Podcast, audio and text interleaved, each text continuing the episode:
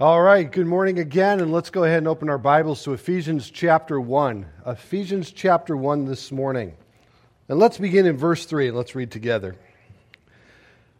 Blessed be the God and Father of our Lord Jesus Christ, who has blessed us with every spiritual blessing that is in heavenly places in Christ, just as he has chosen us in him before the foundations of the world, that we should be holy and without blame before him in love having predestined us to adoption as sons by Jesus Christ to himself, according to the good pleasure of his will, to the praise of the glory of his grace, by which he made us accepted in the beloved.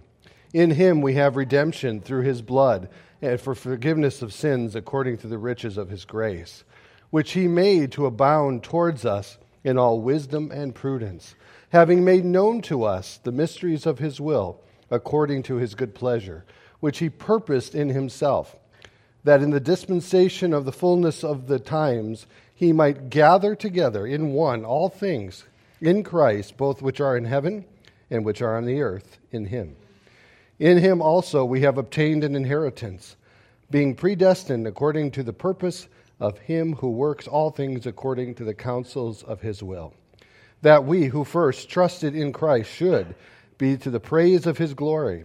In him you also trusted after you heard the word of to the truth, the gospel of your salvation, in whom also, having believed, you were sealed with the Holy Spirit of promise, who is the guarantee of our inheritance until the redemption of the purchased possession to the praise of his glory. Wow, that's a mouthful, isn't it? I once heard a story by Billy Graham that I really believe illustrates sufficiently the point I want to make this morning. It was a story of a young man who graduated college, and all he wanted from his parents was a new car. He was asked, he responded and said, All I want is a new car for my graduation. Well, the graduation came, the party then proceeded. His dad gave him a beautifully wrapped gift, and within the box, he opened it, and you could see the immediate disappointment upon his face. It was a Bible. His dad gave him a Bible for graduation. The young man became so furious with his parents that he shortly after that moved out and had very little contact with him from that point. And unfortunately, the dad suffered a heart attack shortly after that and died. When the young man came home to help his mom clean out some of his father's things, he found a box in the attic. And within that box was the Bible that he was given at graduation. And this time, the young man, because of the moment and realizing that his dad was gone, opened the Bible. And in it, he discovered an envelope. And in that envelope was a letter written to him by his father, sharing with him that he felt that the Bible was the best gift that he could ever give to his son, the Word of God.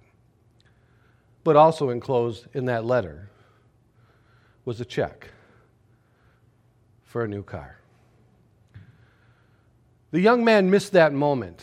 I can only imagine how that young man felt after realizing that he reacted in a way that was inaccurate because he was more concerned about what he apparently didn't get than what he was being given.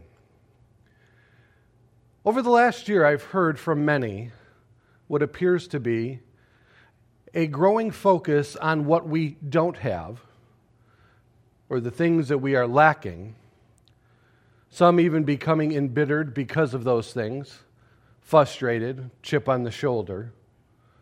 And in the wake of that, they appear to be continuously forgetting all that we truly have been blessed with in Christ.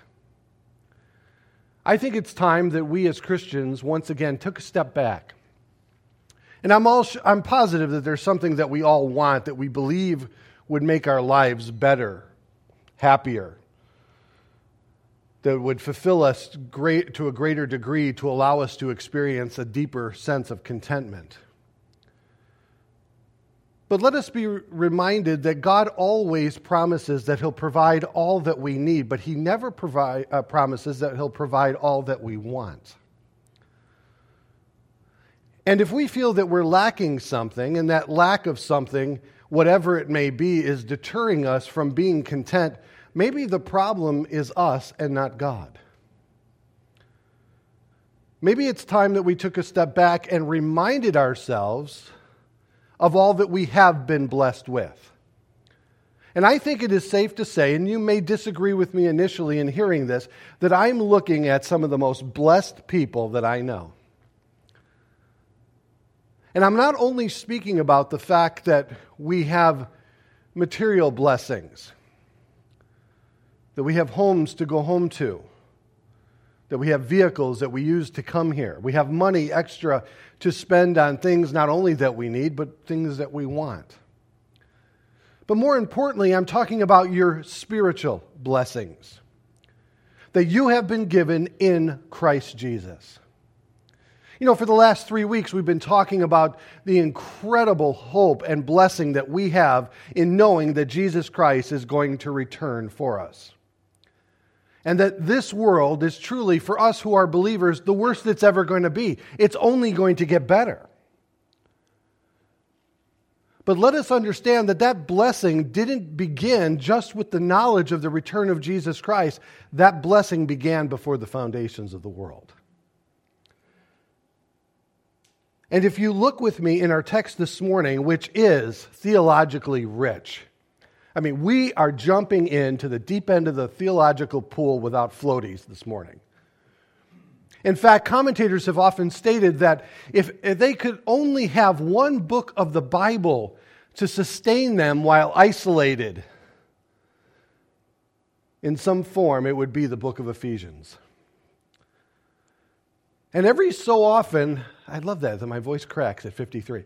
Uh, every so often, I go back to this book, to these verses, to simply remind myself once again that we are blessed totally. And we are blessed totally in Christ Jesus. And maybe this morning you need to be encouraged.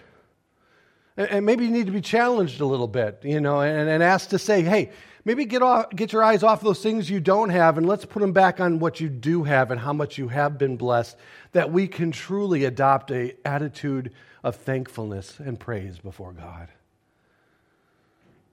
One time someone came to me and I noticed that they were sitting out in the lobby of the church and during worship they didn't come in and and I said, Hey, you know, why don't you come on out to worship? You know, why don't you come and worship? Let's worship the Lord.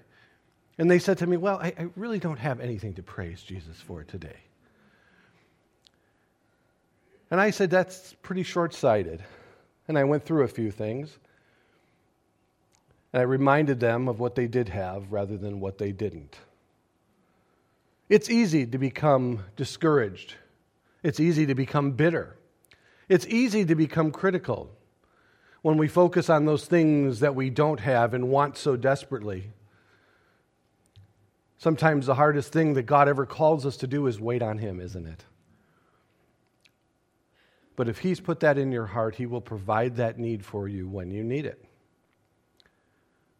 But as we begin here this morning, let me again remind you that we are totally blessed in Jesus Christ. Let's begin in verse 3, if you will. And there are two words within verse 3 that I want you to notice. And if you are one who likes to defile your Bible with highlights or underlines, feel free to do so. I'm not sure you're saved, but feel free to do so. Blessed be the God and Father of our Lord Jesus Christ, who, first word, has. Past tense. You've been blessed. Not that you're going to be blessed, even though we are going to be blessed with his return and so forth, but the blessings that he is currently referring to, you have been blessed with. You have them now as a Christian. It's not something you're waiting for, it's not in the mail. You're not waiting for Amazon Prime delivery. You have them now. Secondly, who has blessed us with a few spiritual blessings. Is that what your Bible says? A few? If it does, return it. Because it means every spiritual blessing. Every spiritual blessing that is in heavenly places, you have been blessed with. That was a great place for an amen. You might have, decaf was not the best selection this morning. We have been blessed with every spiritual blessing that is in heavenly places. Why? Because we are in Christ. That's a phrase that I want you to notice as we go through the text this morning. All of this is possible because of Jesus. Jesus has done this work. In fact, we're going to find through verses 4 through 14 that the entire Trinity was in operation in your salvation. The entire Trinity was in operation during your salvation. And there are four things that we are going to notice from our text that Paul wants his readers, the Ephesians, to understand. And he categorizes these blessings into four categories. Number one, he categorizes the first blessings is that we have been chosen by God. Number one, that we have been chosen by God. Number two, that we have been redeemed by God. We have been redeemed by God. Number three, that we have an inheritance in God. And number four, we've been sealed by God for that promise.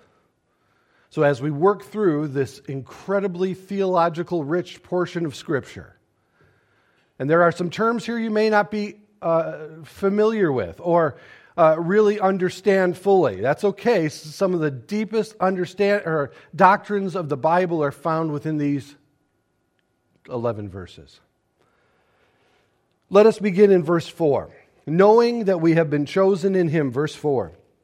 Just as he chose us in him before the foundation of the world, that we should be holy and without blame before him in love having predestined us to adoption as the sons by Jesus Christ to himself, according to the good pleasure of his will, to the praise of the glory of his grace, by which he made us accepted in the beloved. The doctrine of election is meant to be a very encouraging doctrine to the Christian church. Unfortunately, the way it's been approached recently and in time past, it's become more divisive than it has been edifying. God has chosen each and every one of us before the foundations of the world.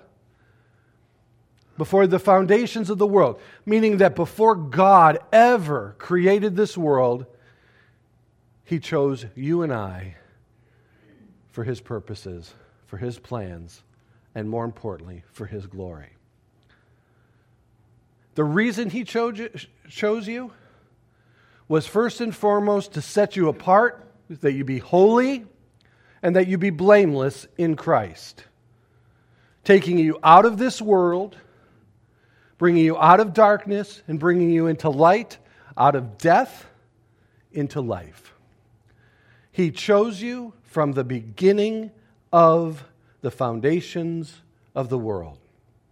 Secondly, after separating you to be holy and blameless, meaning separated for his purposes and his plans, he then adopted you to allow you to take his name, to become heirs and joint heirs with Christ. He allowed you to become sons and daughters of the King through the choice that he made of you. And this choice was according to his will, Paul says very clearly. You know, we would love to believe that God chose us because, well, we're just all that and a bag of chips. How could God resist me? God certainly knew what I would bring to the table. God knew that I was going to outperform and be better than all the other ones that He has chosen. Well, I hate to burst your bubble if you feel that way because God explicitly says, Paul writes to us and says that God has chosen the foolish things of this world to confound the wise.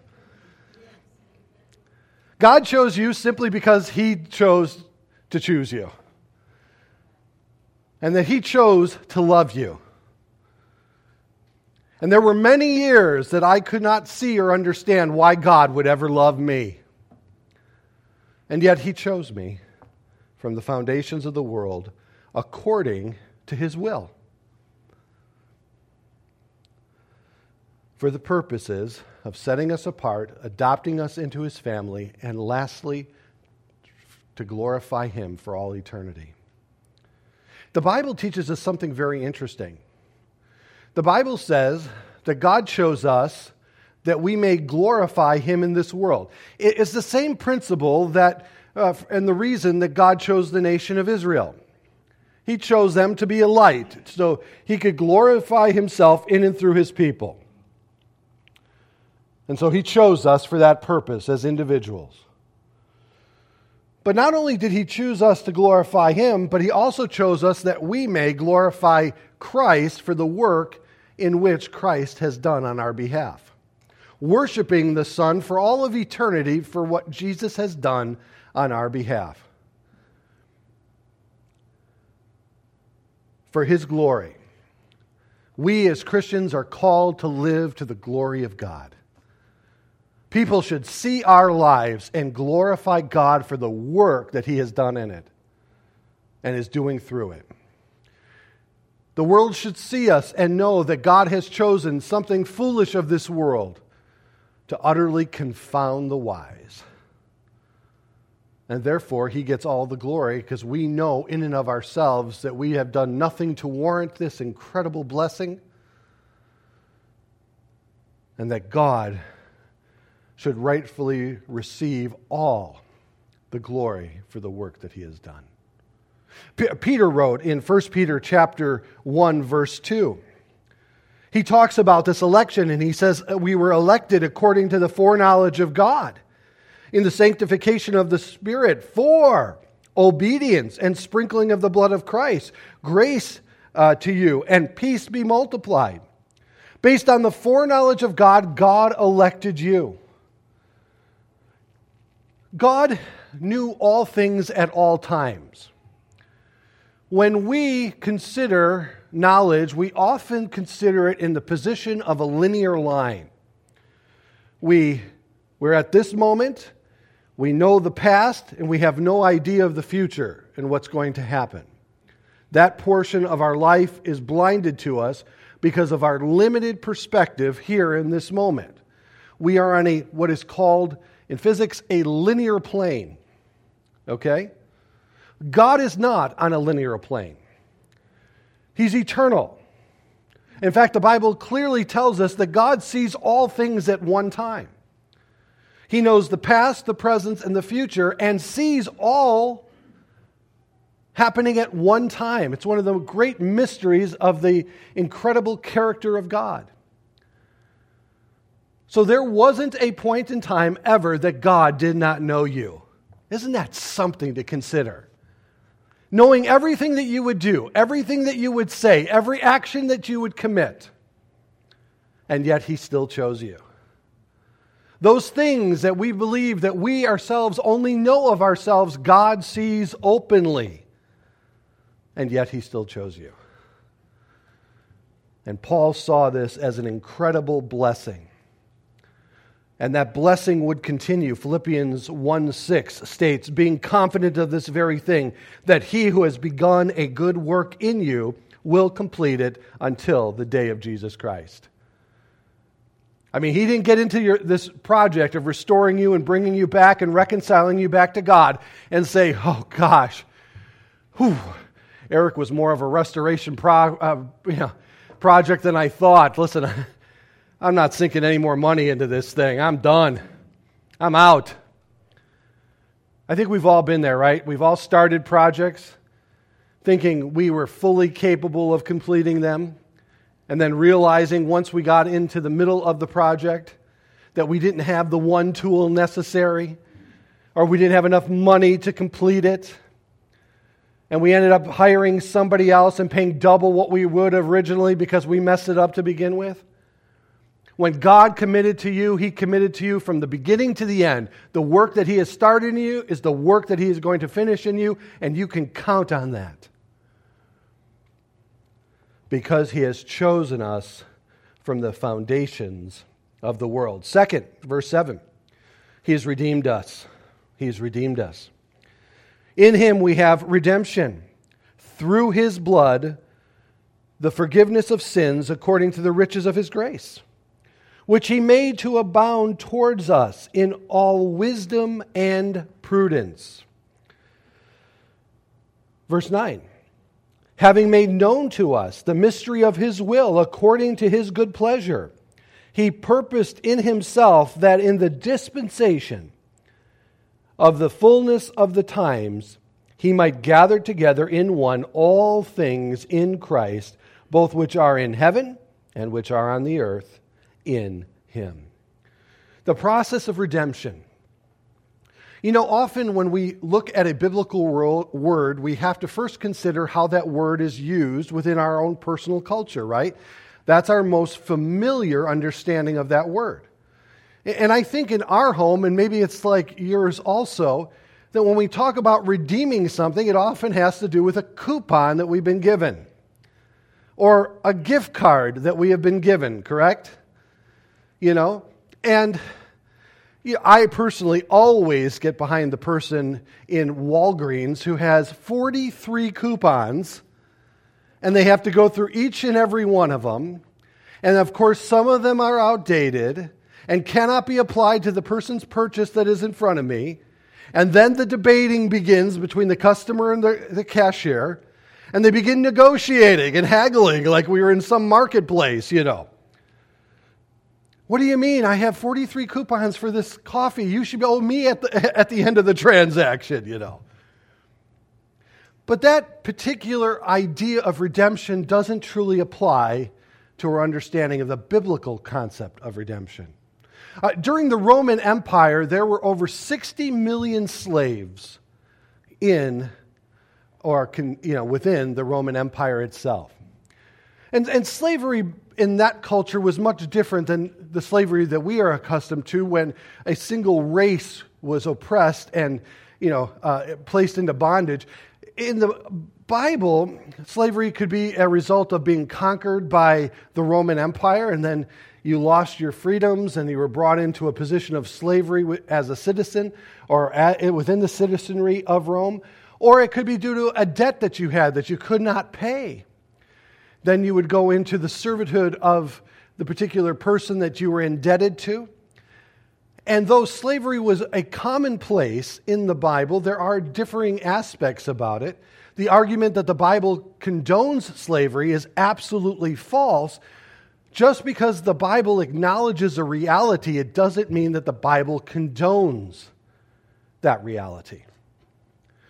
But that being said, a person could be taken out of a position of slavery in that culture by being redeemed. A price was paid for that person, either settling of a debt or because they were conquered militarily. They, they could be bought and brought into full citizenship of Rome. And that's the more common understanding of the word redeemed in the Bible. Now, what has Christ redeemed us from? That's the question. But first, let us understand, first and foremost, that this redemption allowed for God to forgive us. God could not simply arbitrarily forgive us of our sins. That would contradict his word. Because the wages of sin is death. In the Old Testament, of course, he provided the means by which an animal is sacrificed on behalf of an individual, and that blood would tem- of that animal would temporarily cover the sins. Kofar, the Hebrew word kofar, temporarily cover the sins of that person. But unfortunately, if the person sinned again, they would have to sacrifice another animal, and you can imagine how that routine would become.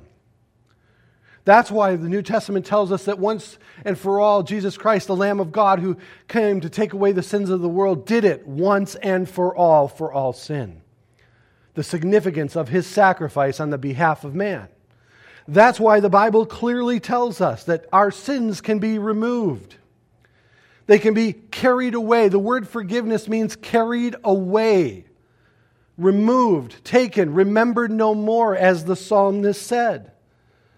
And again, this concept of being t- carried away is truly derived and drawn from the process of Leviticus 16, where the great high priest would put his um, hands on the, on the sacrifice and allow the scapegoat to go into the wilderness and to be remembered no more. It was a symbol of their sins being carried away. Jesus Christ has done that on our behalf, and the only way he could do that for us is by giving his life in our place, dying for us. But the removal of sins is found in the promise of the Psalms. Psalm 103:12.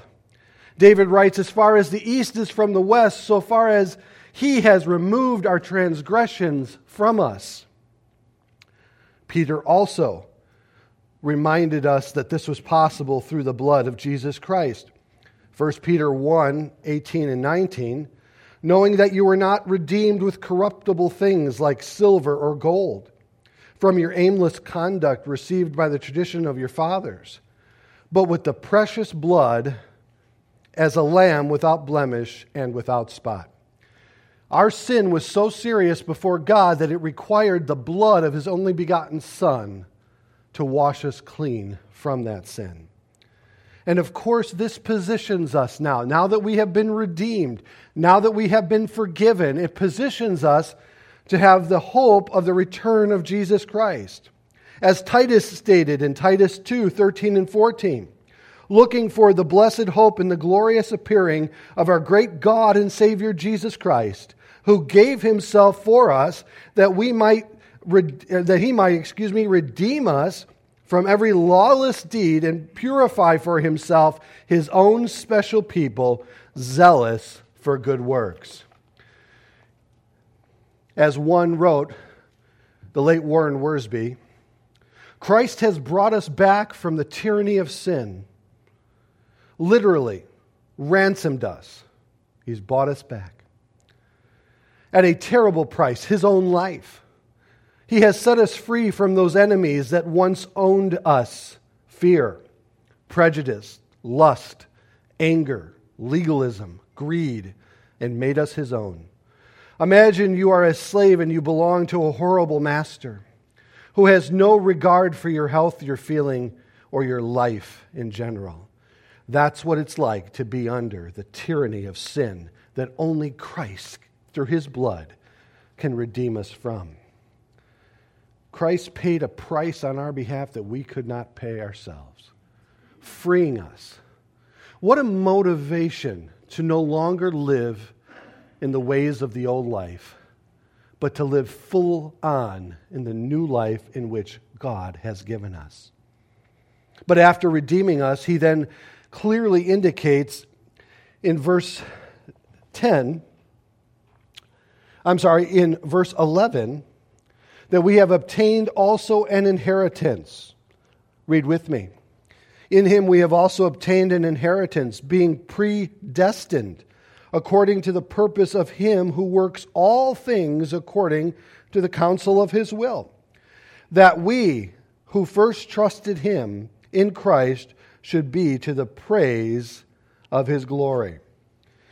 The children of Israel were promised a land of their own when they came into the promised land, being, of course, led out of the nation of Egypt by Moses.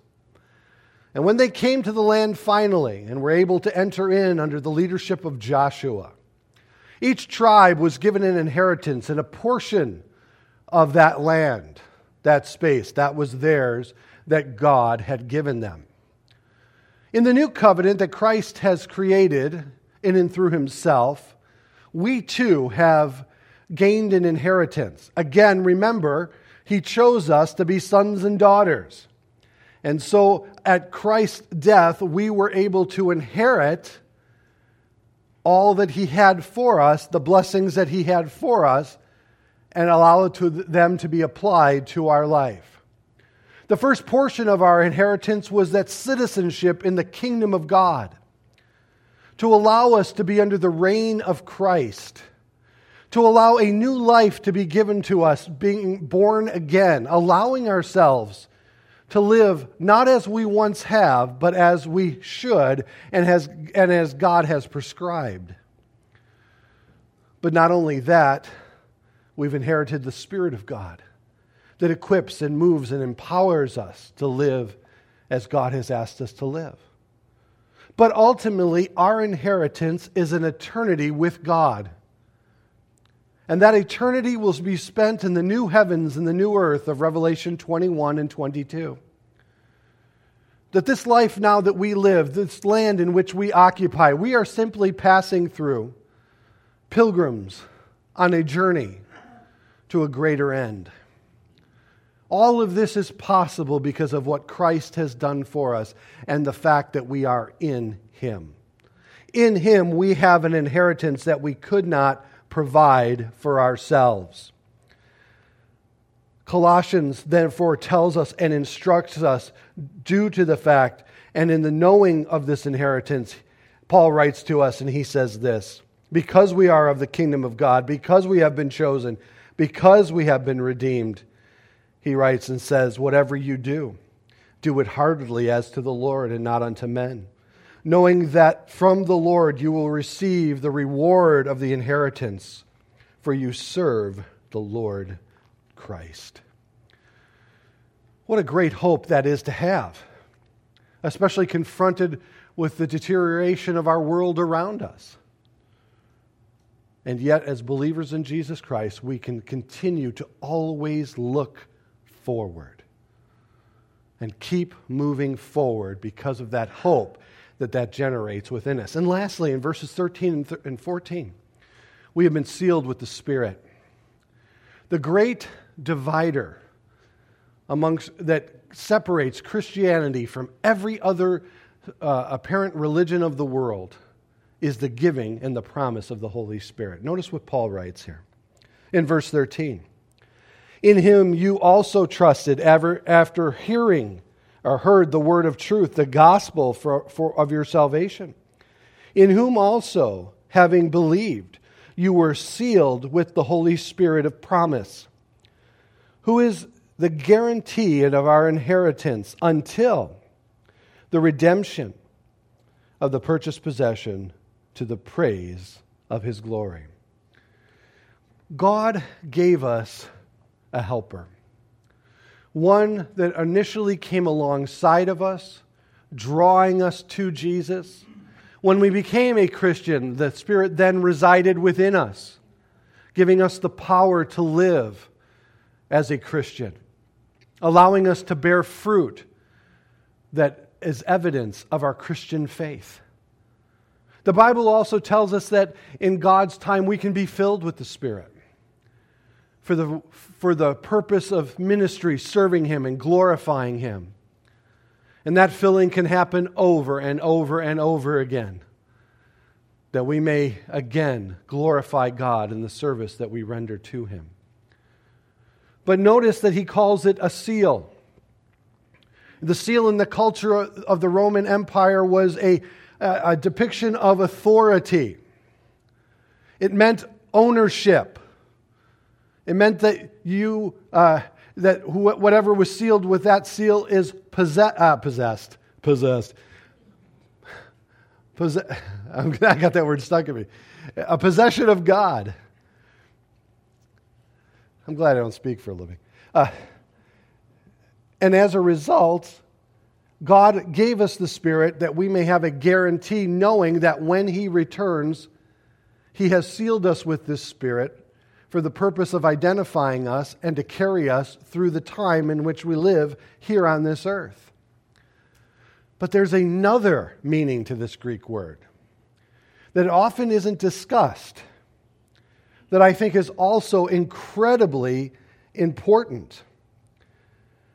The word seal, the word guarantee, is still used in the Greek society today for that of an engagement ring. That sealing us in the Holy Spirit was like God placing an engagement uh, ring on us stating that we were His, that He is our groom, we are His bride, the church is the bride of Christ, and that one day He is going to return for us. We will be with Him, and during the last days that the world will experience before the physical return of Christ on this earth, we will be enjoying the marriage supper of the Lamb while the world is under the weight and the wrath of God and the judgment of God for their um, decision not to follow Jesus Christ. This is what God meant by when He gave you the Spirit of God. It's a guarantee, it's a seal. You're under His authority. Nothing can happen to you now unless God okays it. It's a seal of promise that he's going to one day return for you, and it's also an engagement ring because it's not that he just simply subjected you to the kingdom of God. He, he uh, betrothed you and des- loves you and desires that intimate relationship with you. When Jesus talked about the coming of the Holy Spirit in John 14, 16 through 17, he said this to his disciples he says, And I will pray the Father, and he will give you another helper, that he may abide with you forever, the Spirit of truth, whom the world cannot receive, because it neither sees him nor knows him. But you know him, for he dwells with you and will be in you. He later then uh, went on to further clarify his teaching on the Spirit in John 16, 5 through 7 as Jesus told his disciples, But now I go away to him who sent me. And none of you asks, Where are you going? But because I have said these things to you, sorrow has filled your heart. Nevertheless, I tell you the truth, it is to your advantage that I go away. For if I do not go away, the Helper will not come to you. But if I depart, I will send him to you. And lastly, right before his ascension into heaven in Acts 1 8, the promise of this filling. But you shall receive power when the Holy Spirit comes upon you. And you shall be my witnesses in, uh, for me to, in Jerusalem, in Judea, in Samaria, and to the ends of the earth. This is what separates Christianity. It's not only that God has asked us to fulfill the purposes and plans that He has for us and to live according to His prescribed manner within His Word, He has given you the power to do so. He's given you the ability through the Spirit to do so. And it's an incredible promise. And as we've worked through these verses, do you realize how blessed you actually are? Do you realize that?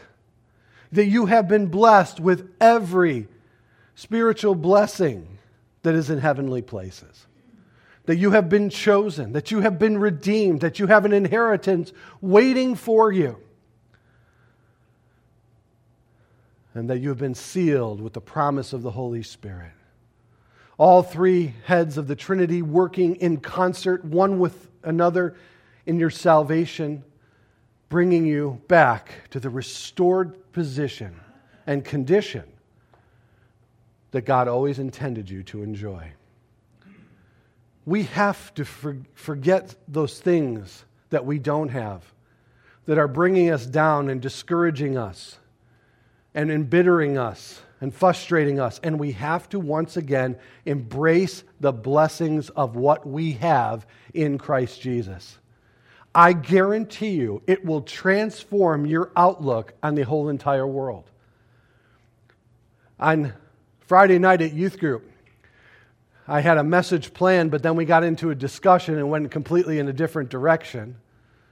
But I had a jug of water up here. Now, I usually bring water up here, but I had a jug of water. And everybody's like, man, that guy must be really thirsty, you know. But it was a gallon jug and it was half full of water, and I wanted to hold it up and to show everyone who was there and ask them, How do you view this jug?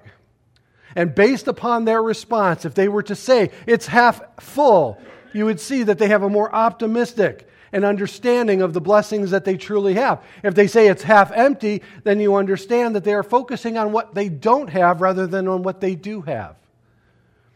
It's a simple little exercise. In fact, I should have done it this morning, but verbally, I think you get the point.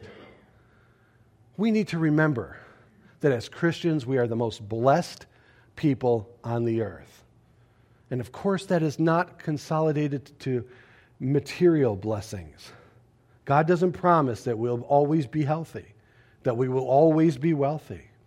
But what God does promise us is that He has chosen us, that He has redeemed us, that we have an inheritance waiting for us, and He has sealed us with the promise of the Holy Spirit, knowing that we have been blessed with every spiritual blessing that is in heavenly places.